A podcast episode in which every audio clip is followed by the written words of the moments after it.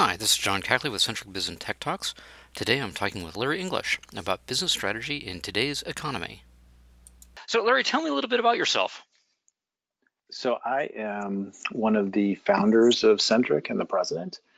I would say what's unique about me as it relates to Centric is prior to starting Centric, worked in a lot of consulting models. Uh, so, publicly held, uh, private, big, small and saw a lot of how people were doing business and felt like uh, there was a way to do things better.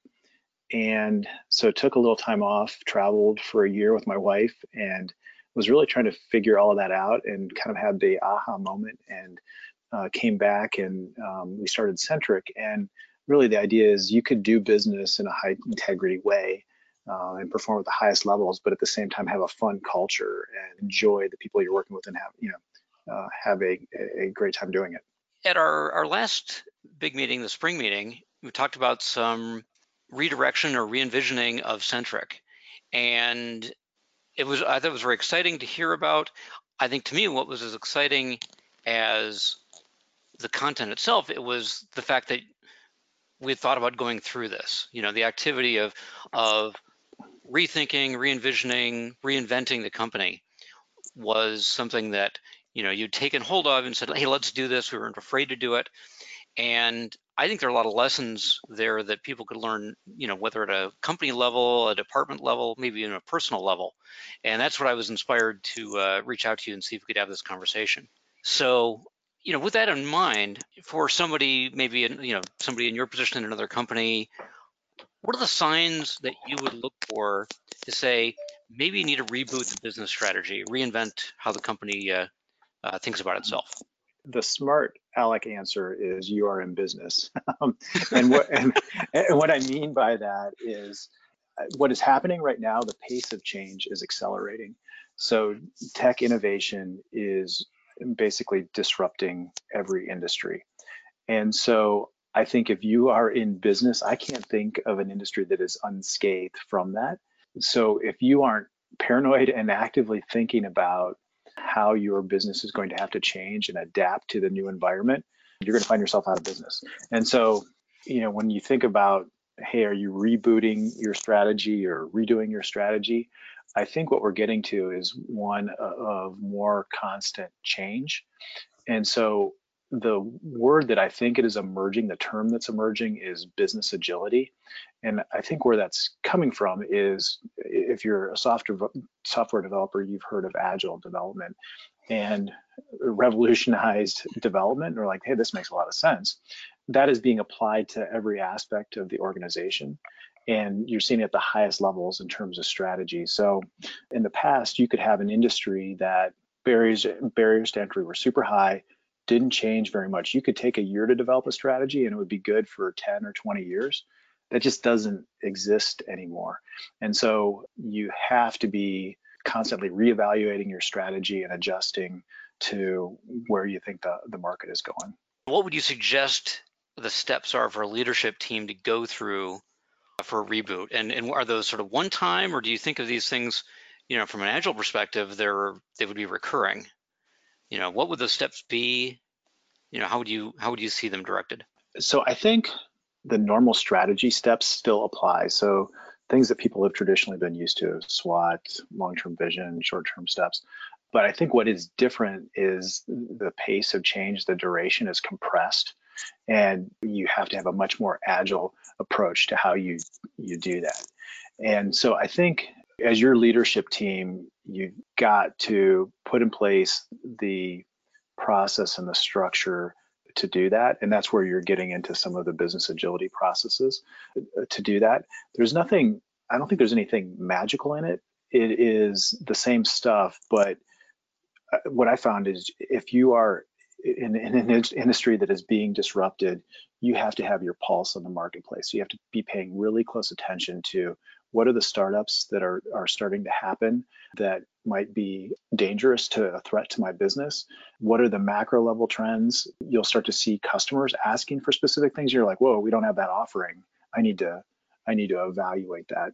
It's still the same, but at an mm-hmm. accelerated pace and probably a, more agile structure would be the short way to, to summarize it. Sure. Larry, tell me about a couple of industries that you think are really seeing some some disruption and it's going to be really big in the next five to ten years. Sure. So let's let's take healthcare as an example, and it's fascinating because if you look out, you can see digital health and moving away from the hospital to deliver care, uh, and how tech is going to be, play such a big part. So AI and wearables, and basically moving that industry to customer choice and a retail-like experience. And you have that environment coupled with regulation and politics and a divided country about which way we should mm-hmm. go. Right. You, you, just don't know, you're not sure how it's going to play out. And so you, you're seeing gazillions of dollars being spent in really, you know, brilliant ideas that are transforming that that industry, but nobody knows how it's going to play out. And so mm-hmm. Figuring out how you define and execute a strategy in that environment is, you know, super hard it's got to have kind of short term and long term, and um, you've got to be prepared for it to kind of swing in, in multiple directions. The other one that I might mention, it's almost every industry. Well, I could, I think I could make a case in every industry. Look at higher education. So mm-hmm. hugely entrenched system with tenure and um, how government is, is funded student loans and and you have all these upstarts. Uh, I was talking to a, a high, uh, an education startup, and and their goal is to be able to provide a four-year degree for four thousand dollars. And so, if you if you if you apply that to the business model of existing universities, you can see there's going to be uh, mm-hmm. ma- massive fireworks when um, that starts. And you're already starting to see some of that where you have startups that are offering to teach you to code and you don't have to pay back any of the tuition until you get a job. Right. Uh, How often would you go back and look at it? Because I, I mean, if you do it too frequently, I mean, you can't do it every Tuesday, right? Then you're probably you're going to give yourself and your company whiplash. But if you do it every three years, as you've said, that's already that's too too long in a cycle. So what's about right, or how would you determine that that cycle?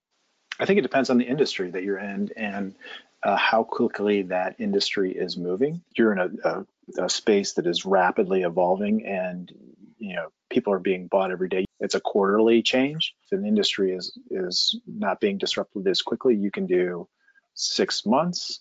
I know for our own company, we look at it every quarter, and I think we would probably say we, you know, we make changes every six months to a year. Okay, and, and then thinking about this from the agile perspective, I know you've said a lot of the steps would be more or less the same as you would do in a, in a regular strategic exercise. Would you include anyone different from the company or maybe from outside the company? Somebody tells you they have the answer, and don't believe them because no one knows the answer. And so, what I would recommend is you have the data that you need to formulate your strategy. That might involve you, you having to go out and get additional insight. I would give you an example of ourselves about three years ago. You could sense that consulting was at risk of being disrupted. And as we've been talking about, you're nervous about that. And so, what are you going to do about it?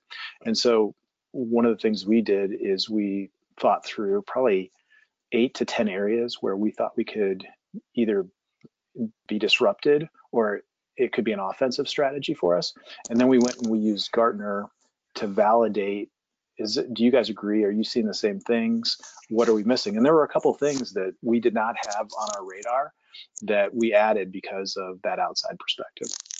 Great. So that was my next question of using external advisors. So obviously Gartner is they're they're always a valuable resource uh, looking at these things.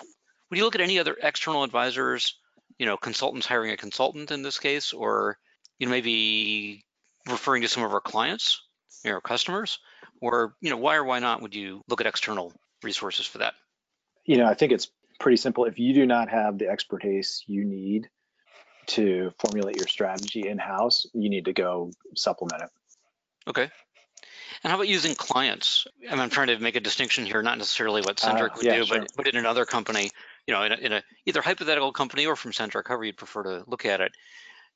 Do you see value in playing around with a strategy with a sort of an advisory board or sounding board of clients? We do that, and I've seen I've seen it used in a number of ways. The, the short answer is yes, incredibly valuable. I think you have to structure it in the way that is, you know, most impactful to you, and so it can be rather informal. So the way that we do it is, let's say we're looking at a specific idea, new business line, a way that we're going to change our business model.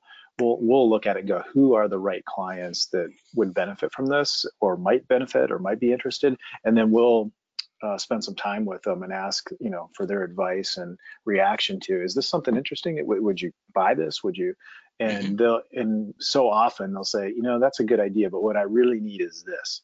And so, you know, it, it's super important that you have that input. All right. How deep do you think it could go?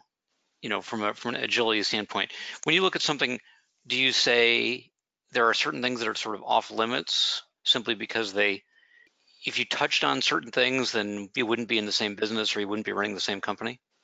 Uh, it depends on the industry that you're in and your business model. So if you're if you're looking out and you're looking at the way the trends are headed, what we try to do is you would take that and you would apply that to your business model. So you say, here's where it looks like things are headed.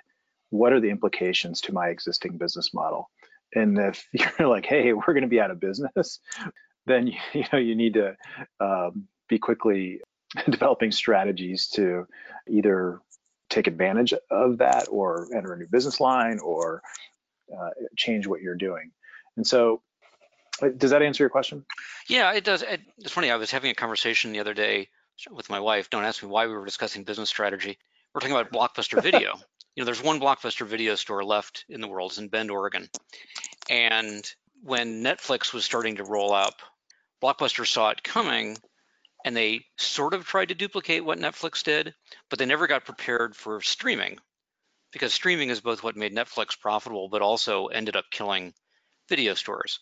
And Blockbuster, of course, looking backwards, well, you know, we have this investment in these stores and our, I don't know if they were franchise model or store owned, but they couldn't get away from their past because it was too much of a change. And then, you know, absolutely and what they're left with is one store in Bend, Oregon. Um, nice place, but you know, they used to have what, 3,000 stores, something like that? Yeah, absolutely. a great example I use is Kodak.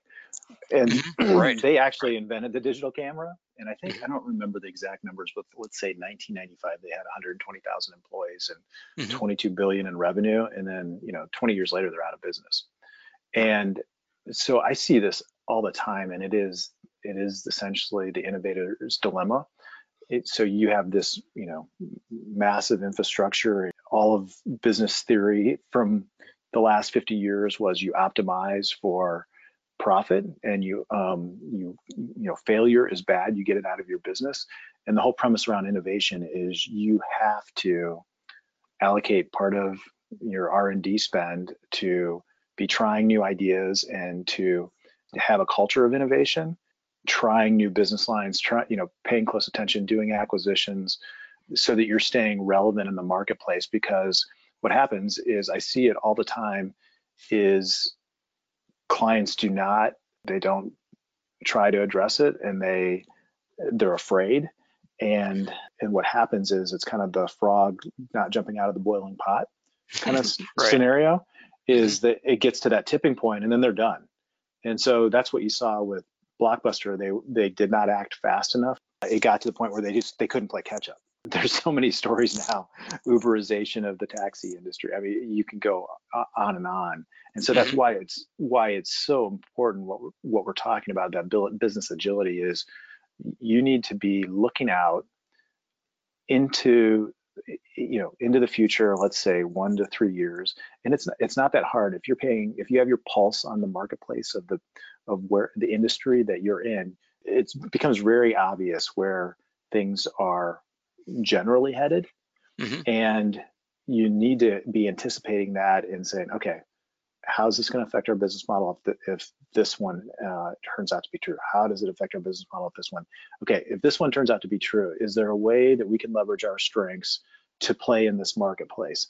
and then you start to say, okay, these are the highest priority ones. Um, these are the ones that we think are most likely to happen.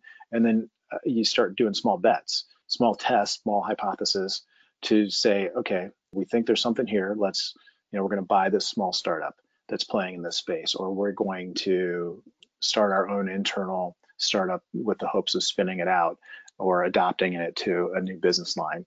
And then you start executing that way. Right. Yeah, I think that's a great point there of of just looking at the at the visioning, looking at the trends are. Because a lot of times, I mean, it's it's tempting watching CNBC or or take your pick of resources of oh wow, this strategy is such a, a miracle or it, or business trends are so mysterious. But a lot of times they're pretty obvious.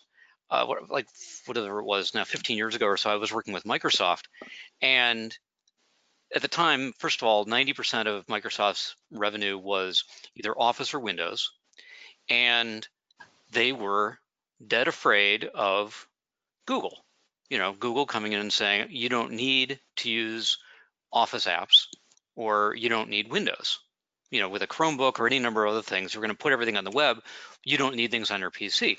And you know, it was obvious to those of us who were sitting around doing consulting in the in those offices. Obviously, Microsoft saw it too. And where what have they done? You know, Office 365, various reinventions with Windows, and they're stronger now probably than they've ever been because they they Agreed. looked forward at it and and they they met that. I mean, they, it helped that they were working from a near monopoly situation, but, they, but they could have lost it, right? I mean, you talk about Kodak, right? I mean, Kodak didn't have a monopoly on on film, but I mean, they were the brand, right? I mean, actually, if you go far enough back, they did have a monopoly on film, but that's 100 years ago. Are there any risks about trying to look forward and and reinvent or redesign a strategy? uh, of course, uh, you could. Besides just being wrong. Well, that's the, the, most obvious one, right?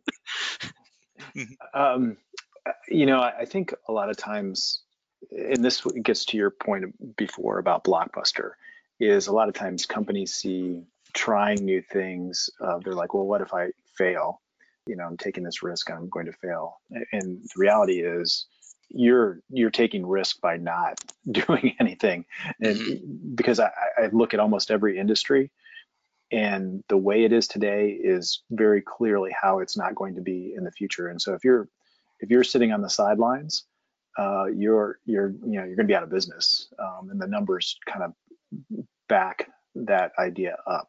So you know there are ways to mitigate your risk and um, i think the the body of knowledge of how you execute innovation, say uh, like the startup way. That um, there's a no, there's tons of ways that you can do it, uh, but it's becoming much more a, a, science so that you can take calculated risk and do it in a way so that you're proceeding down a path that is viable and you're you're doing it the most um, you know efficient way if that makes sense.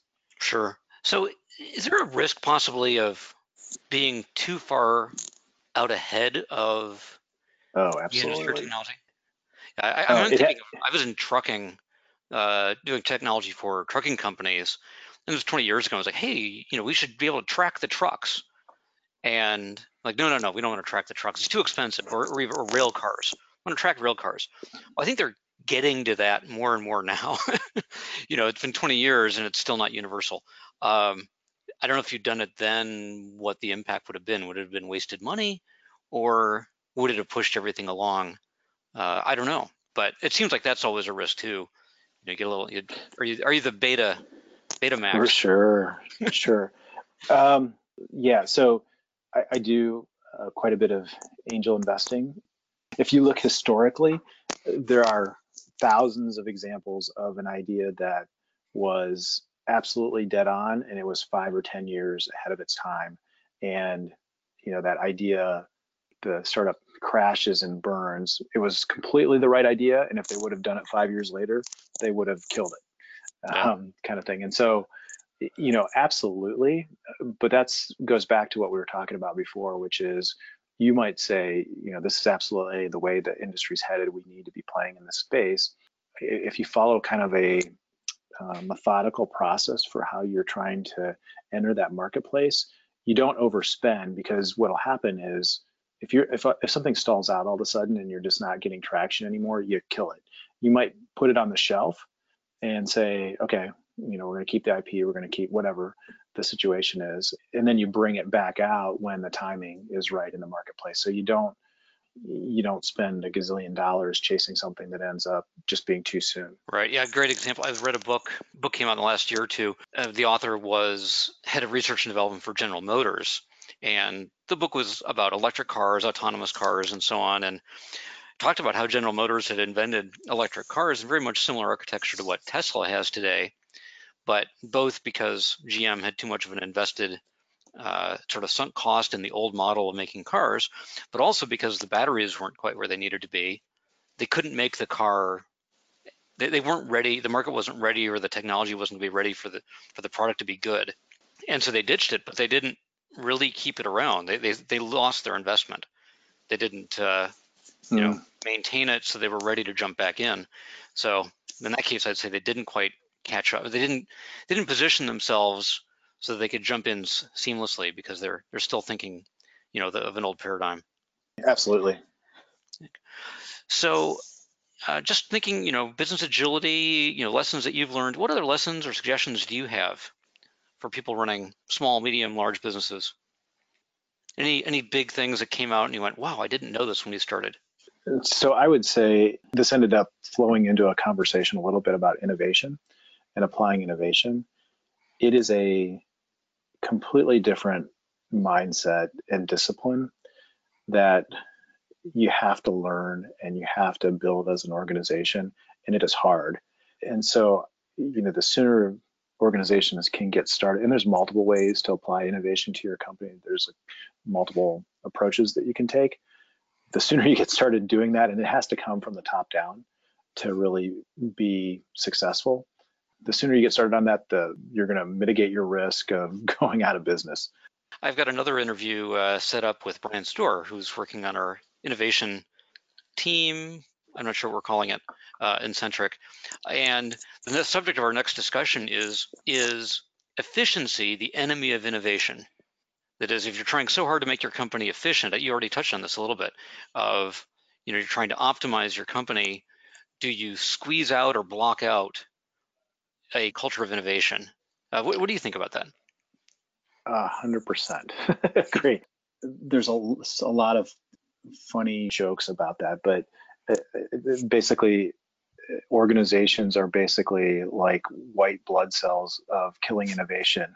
so they okay. they stamp it out and just inherently. And so it's funny because you people have put an org chart up uh, of uh, an organization that's trying to do innovation and it's like VP of no, you know, uh, because there it was the conversation we're having before. So it's Lean Six Sigma.